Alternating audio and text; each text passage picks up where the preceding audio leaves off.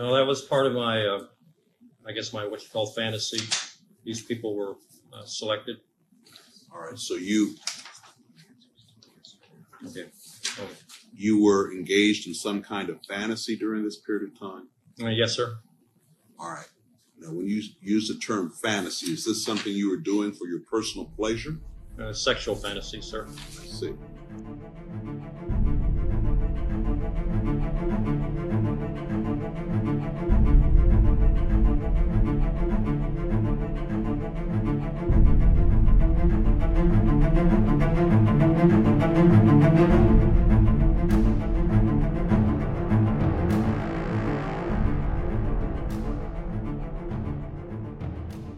سلام. من محسا هستم. شما دارید به اپیزود اول از پادکست وسواس جنایت گوش می‌کنید.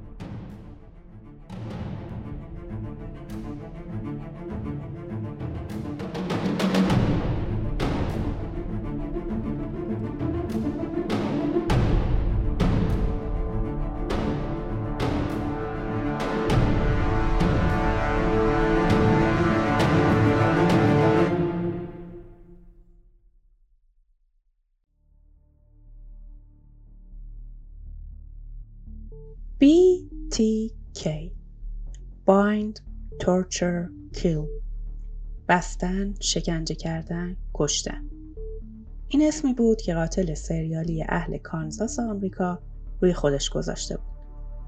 این قاتل طی سالهای طولانی باعث وحشت مردم شهر ویچیتا شده بود.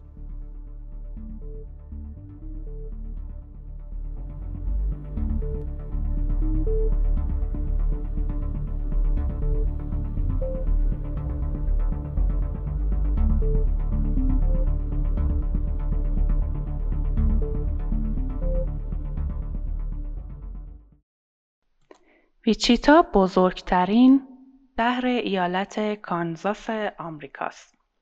یه شهر آروم با اقتصاد خوب.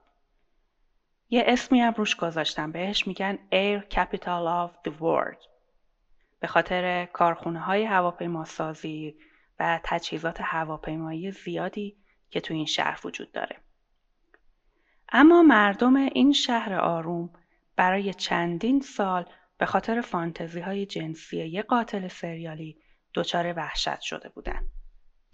15 ژانویه 1974 یه روز زمستونی خنک یه پسر 15 ساله به نام چارلی اوترو قدم زنان از مدرسه به خونه می‌رسه.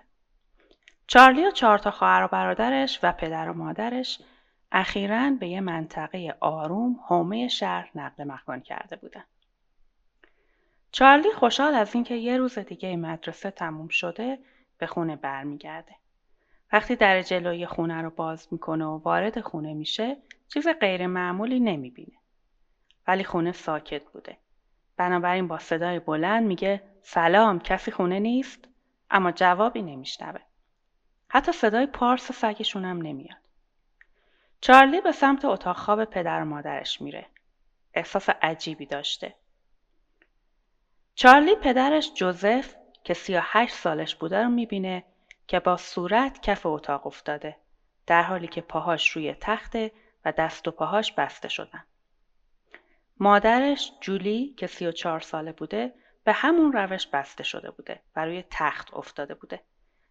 با این تفاوت که دهانش هم بسته شده بوده. برای یه لحظه چارلی نمی‌تونه حرکت کنه. اون نمی‌دونسته چی کار کنه. بعد از چند دقیقه به خودش میاد و به سرعت میره که برای پدر مادرش کمک بیاره. قافل از اینکه چیزی که دیده فقط بخشی از اتفاق وحشتناکیه که توی خونشون افتاده. همسایه ها برای کمک میان. یکی از همسایه ها می‌خواد به پلیس زنگ بزنه اما متوجه میشه که خط تلفن قطع شده. به هر حال به پلیس خبر میدند و پلیس به صحنه جرم میاد و متوجه میشه که جوزف نه ساله هم توی اتاق خواب خودش با صورت روی زمین افتاده درست مثل پدرش دست و پاهاش بسته شده بودن و سرش هم با چند تا پارچه پوشیده شده بوده اما ماجرا همینجا تموم نمیشه توی زیر زمین خواهر یازده ساله چارلی جوزفین رو پیدا می‌کنن که از یک لوله از گردن آویزون شده بوده. در حالی که نیمه برهنه بوده و دهنش هم بسته شده بوده. پلیس توی بررسی اولیه متوجه میشه که هر چهار تا قربانی با یه چیزی مثل تناب خفه شده بودن. اما آلت قتاله توی خونه نبوده.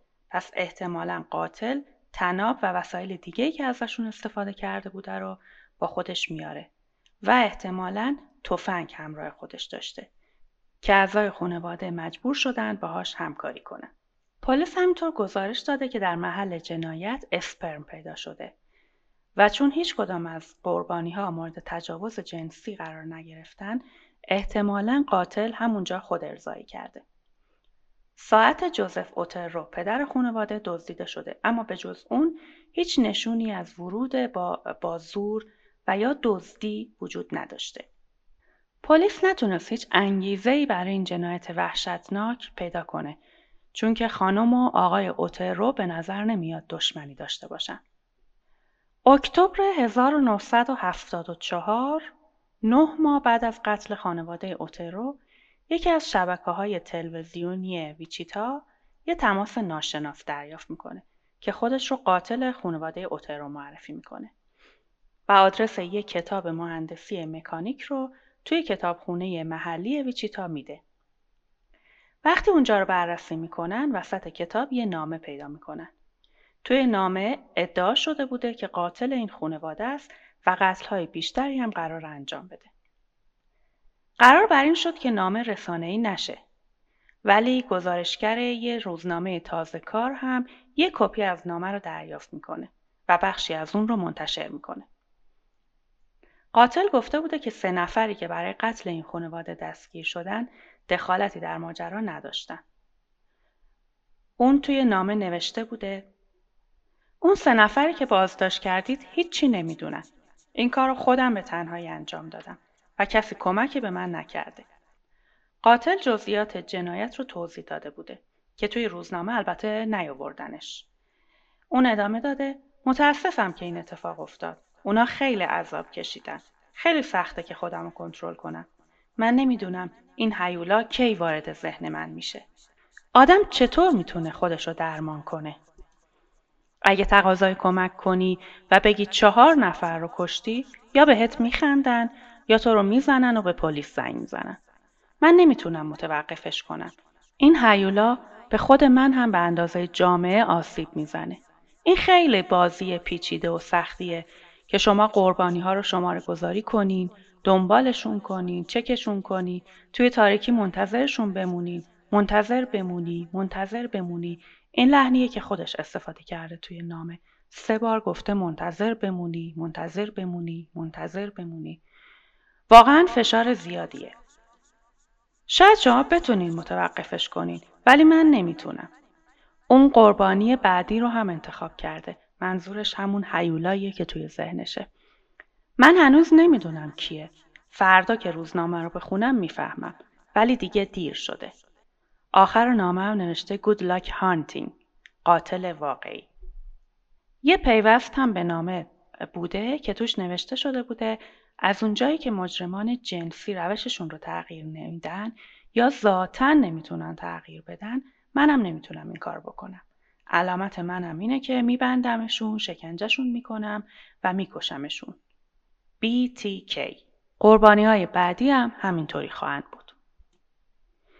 BTK با اینکه توی نامه سعی کرده بود عمدن غلطهایی داشته باشه ولی معلوم بود که تحصیل کرده است. چون حتی کلمات سخت رو هم درست نوشته بود و همینطور طبق چیزایی که توی نامه گفته بود مثل اینکه درباره روانشناسی جرم هم مطالعاتی داشته. اما قبل از اینکه این نامه به رسانه محلی شهر ویچیتا برسه 4 اپریل 1974 یعنی سه ماه بعد از قتل خانواده اوترو کاترین برایت 20 ساله و برادرش کوین 19 ساله ساعت یک بعد از ظهر وارد خونه خودشون میشن. قافل از اینکه یه نفر توی خونه منتظرشون بوده. اون به کاترین و کوین میگه که پول لازم داره و یه ماشین چون داره از پلیس کالیفرنیا فرار می‌کنه. این همون چیزی بوده که به خانواده اوترو هم گفته بوده. از اونجایی که قاتل اسلحه داشته کوین رو مجبور می‌کنه خواهرش رو ببنده. بعد خود کوین رو به اتاق دیگه می‌بره و دست و دهانش رو میبنده. چند دقیقه بعد سعی می‌کنه کوین رو با یه تناب خفه کنه. ولی کوین مقاومت می‌کنه و پاش رو آزاد می‌کنه و می‌خواد فرار کنه. اما قاتل به سرش شلیک می‌کنه. کوین میافته. بعد میره کاترین رو خفه کنه. با کاترین هم درگیر میشه اما از اتاق کوین یه صدایی رو میشنوه. به اتاق کوین میره و دوباره با کوین درگیر میشه و به اون شلیک می‌کنه. دوباره برمیگرده سمت کاترین و می‌خواد اونو خفه کنه. اما بعد از اینکه کاترین مقاومت می‌کنه اون مجبور میشه از چاقو استفاده کنه. در همین حال که با کاترین درگیر بوده متوجه میشه کوین داره از در جلویی فرار می‌کنه. برای همین سریع همه جا رو تمیز می‌کنه و خودش هم فرار می‌کنه. دیگه مردم ویچیتا به وحشت افتاده بودن. اسرا که به خونه ها می‌رفتن خط تلفنشون رو چک می‌کردن. خانم ها وقتی کارشون تموم می شده سریع به خونه برمیگشتن و در قفل می‌کردن. BTK به سرعت به یک داستان ترسناک تبدیل میشه که توی مهمونی ها و بارها مردم برای هم تعریف می‌کنه. ولی قتل ها همینجا تموم نمیشه. بین سالهای 1974 تا 1991 ده نفر به همین شکل توی سه تا شهر ویچیتا، پارک سیتی و کانزاس کشته میشن. خب بریم ببینیم BTK کیه.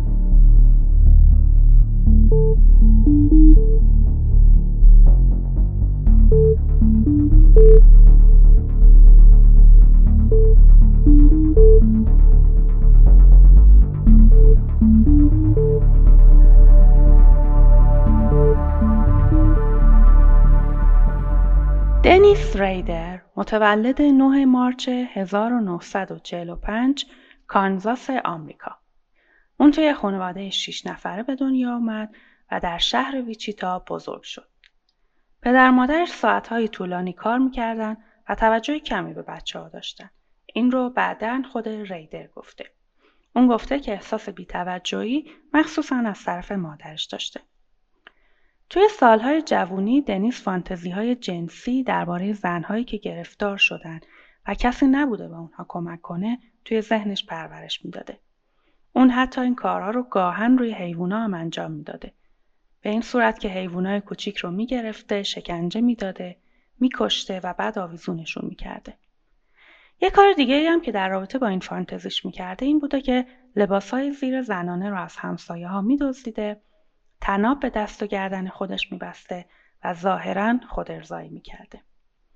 سالها بعد توی فاصله بین قتلاش هم این کارو می‌کرده. عکسای از خودش می‌گرفته در حالی که لباس زنانه پوشیده بوده و یک ماسک زنانه هم زده بوده. بعدها اقرار کرده که این بخشی از فانتزی جنسیش بوده. طوری که خودش تظاهر می‌کرده قربانی خودشه و با اون خود ارزایی فانتزی جنسیش ارضا می شده. خودش به این کار می‌گفته موتل پارتیز. ظاهرا این کار رو توی یه موتل انجام می‌داده. اون حتی گاهی خودش رو میبسته یه کیسه پلاستیکی هم روی سر خودش میکشیده و اینطوری فانتزی جنسیش رو ارضا می‌کرده. جالبه که هیچ کس از این کارها خبر نداشته و ظاهرا بین دوستا و آشناها به عنوان یه آدم نرمال، معدب و خوشرفتار شناخته می شده. خب برگردیم به دوران جوونی دنیس. اون بعد از اینکه از دبیرستان ویچیتا فارغ‌التحصیل میشه وارد دانشگاه کانزاس میشه ولی نمره متوسطی می‌گیره و بعد از یه سال دانشگاه رو ترک می‌کنه. بعد وارد نیروی هوایی آمریکا میشه. بعد از چند سال از اونجا هم میاد بیرون و به شهر پارک سیتی میره. اونجا توی بخش فروش گوشت توی یه سوپرمارکتی که مادرش به عنوان کتابدار کار می‌کرده مشغول به کار میشه. توی ماه می 1971 ازدواج می‌کنه و حاصل این ازدواج دو تا بچه است. بعد از ازدواجش اون دوباره وارد کالج میشه و مدرک کاردانی خودش رو توی رشته الکترونیک می‌گیره. سال 1979 هم لیسانس می‌گیره. بین سالهای 1974 تا 1988 دنیس توی دفتر خدمات امنیتی ADT توی ویچیتا کار می‌کرده. حالا کارش چی بوده؟ نصب دزگیر. یعنی اون دزگیر نصب می‌کرده و در مورد حمله افراد مهاجم و متجاوز به مشتریاش هشدار می‌داده. جالب شد. تا سال 2004 تحقیقات درباره BTK کیلر یه پرونده حل نشده بود که به اصطلاح بهش می‌گفتن کولد کیس. ولی بعد از اون شروع به نامنگاری به رسانه های محلی کرد که همین منجر به دستگیریش شد. سال 1988 بعد از اینکه سه نفر از اعضای خانواده فیجر کشته شدن، یه نامه از شخصی رسید که ادعا کرده بود BTK است و مسئول قتل این خانواده. خودش این قتل رو تحسین برانگیز خونده بود. البته بعدا ثابت شد که این نامه کار BTK نبوده. آخرین قربانی در اول فوریه 1991 در شهر پارک سیتی پیدا شد که پزشکی قانونی اعلام کرد 11 ژانویه کشته شده بوده. مارچ 2004 یه شبکه تلویزیونی به نام The Wichita Eagle یه نامه از شخصی به نام بیل توماس کیلمن دریافت کرد. نویسنده ادعا کرده بود که در 16 سپتامبر 1986 ویکی وگرل را به قتل رسونده. عکسای از صحنه جرم و یک عکس از گواهینامه رانندگی مقتول را هم به نامه پیوست کرده بود. تا قبل از این ماجرا به طور قطعی مشخص نشده بود که این قتل توسط BTK انجام شده. می 2004 کانال تلویزیونی KAKE توی ویچیتا یه نامه دریافت کرد با عنوان BTK Story. 9 ژوئن 2004 هم بسته پیدا شد که علامت ایست روی اون چسبونده شده بود و توصیف تصویری قتل خانواده اوترو و طرحی با عنوان هیجان جنسی علامت منه با اون بود. دسامبر 2004 پلیس ویچیتا بسته رو دریافت کرد که توی پارک ویچیتا پیدا شده بود. این بسته شامل گواهینامه رانندگی نانسی فاکس یکی دیگه از قربانی ها بود که در زمان قتلش به سرقت رفته بود و یه عروسک که به صورت نمادین دست و پاش بسته شده بود و کیسه پلاستیکی به دور سرش پیچیده شده بود. قاتل توی نامه‌هاش به پلیس پرسیده بود که فلاپی دیسک می‌تونه ردیابی بشه یا نه.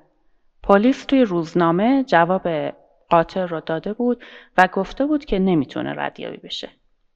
برای همین 16 فوریه 2005 یه فلاپی به یکی از شبکه های تلویزیونی ویچیتا فرستاده شد که همراهش یه گردنبند طلایی رنگ و یک کپی از کتاب رمانی به نام قوانین شکار که درباره یک قاتل سریالی هست فرستاده شده بود. پلیس وقتی که فایل رو recovery کرد متوجه یه سری فایل ها شد که پاک شده بودن و آخرین چیزی بودن که توسط قاتل edit شده بود. اون کلماتی رو توی اون پیدا کرد که تونست به کمکشون بیاد. اونا توی فایل های edit شده اسم یه کلیسا رو پیدا کرده بودن. وقتی که تحقیقاتشون رو ادامه دادن متوجه شدن که دنیس ریدر رئیس شورای اون کلیساست. توی ادامه تحقیقات به خونه دنیس رفتن و ماشینش که ظاهرا یه جا دیده شده بوده و یه سری مدارک دیگه پیدا کردن. خلاصه توی 25 فوریه 2005 در حالی که در نزدیک خونش در حال رانندگی بوده توی شهر پارک سیتی دستگیر میشه. پلیس خونه و ماشینش رو میگرده و مدارکی مثل یه جفت جوراب شلواری، یه کامپیوتر و جعبه کمک های اولیه رو پیدا می‌کنه. بعد در یک کنفرانس خبری در صبح روز بعد اعلام می‌کنه که BTK دستگیر شد. نکته جالب اینه که این جناب BTK عادت داشته به قتلاش می‌گفته پروژه. ظاهرا بزرگوار خیلی علاقه داشته که خودنمایی کنه و مورد توجه بقیه قرار بگیره.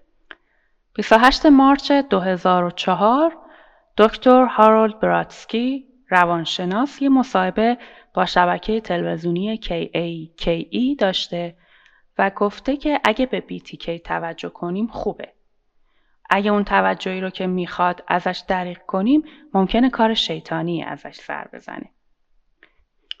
حالا چرا جناب BTK به قتلاش می‌گفته پروژه؟ یادتونه توی نامهاش اشاره کرده بود این کار خیلی سختیه فشار زیادی رومه اسم پروژه هم اینجوری بوده یکیشو مثلا می‌گفته پروژه سبز پروژه کوکی از این مدل اسما میذاشته به این خاطر که اون عادت داشته که یه مدتی قربانیاشو زیر نظر می‌گرفته تعقیبشون می‌کرده بعد می‌رفته توی خونه منتظرشون میمونده تا بیان و کارشو انجام بده بعدا توی دادگاه به تمام قتلها اعتراف کرده و در کمار خون سردی جزئیات همه رو توضیح داده.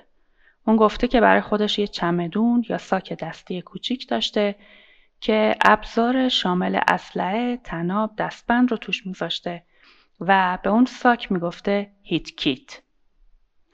یه بسته هم داشته که لباسایی که موقع جنایت به تنش می‌کرده توش میذاشته و به اون بسته می‌گفته هیت کلوتس. مثل همه قاتلای سریالی هم یه الگوی قتل برای خودش در نظر گرفته بوده به این صورت که توی شهر میگشته برای پیدا کردن قربانی های احتمالی مثلا توی مورد فقط می‌بینه یه خانم داره کلید میندازه و وارد خونه میشه و اون خانم میشه قربانی بعدی جناب کی. خلاصه اونا رو زیر نظر می‌گرفته تا از زندگیشون سر در بیاره رفت آمداشون رو چک می‌کرده تا زمان مناسب برای قتل رو پیدا کنه. اون گفته گاهی چند نفر رو با هم دنبال می‌کرده تا اگه یه مورد به نتیجه نرسید بره سراغ نفر بعدی. ظاهرا بزرگوار خیلی سخت کوش بوده توی این مورد. بعد به خونه قربانی وارد میشه سیم تلفن رو قطع می‌کنه و منتظر میشه تا قربانی به خونه بیاد. وقتی که اون به خونه می اومده تظاهر می‌کرده که متجاوزه و نیاز داره تا یه سری فانتزی های جنسیشو با اونا انجام بده.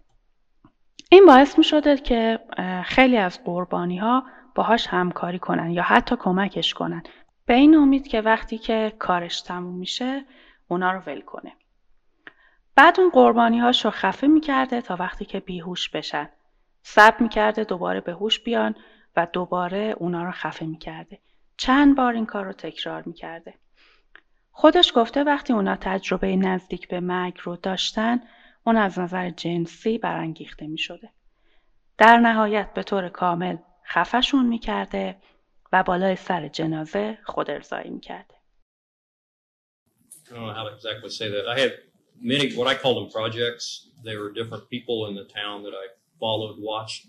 Uh, Kathleen Bright was one of the next targets, I guess, as I would indicate.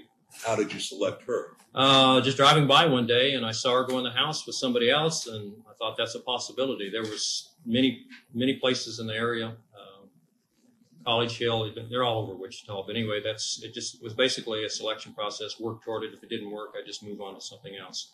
But in the in the, my kind of person, stalking and scrolling, you go through the uh, trolling stage and then a stalking stage. She was in the stalking stage when this happened. Um,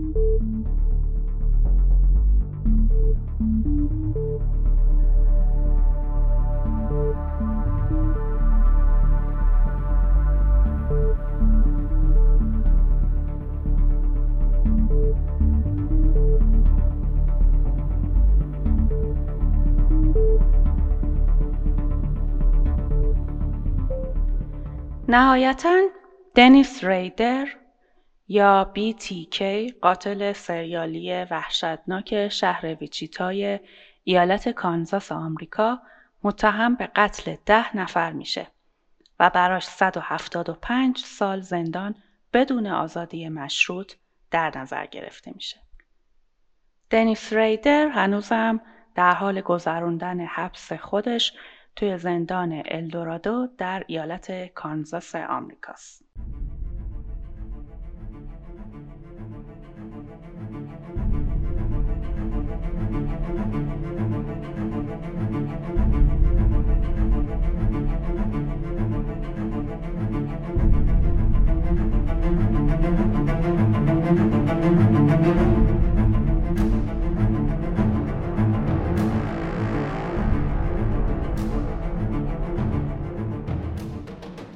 چه شنیدید قسمت اول پادکست وسواس جنایت که در دیماه 1401 منتشر میشه. ممنون که همراه ما بودید و خوشحال میشم که نظرات و انتقادات شما را در کامنت ها داشته باشم. امیدوارم که از این قسمت خوشتون اومده باشه و با ما توی قسمت های بعد همراه باشید.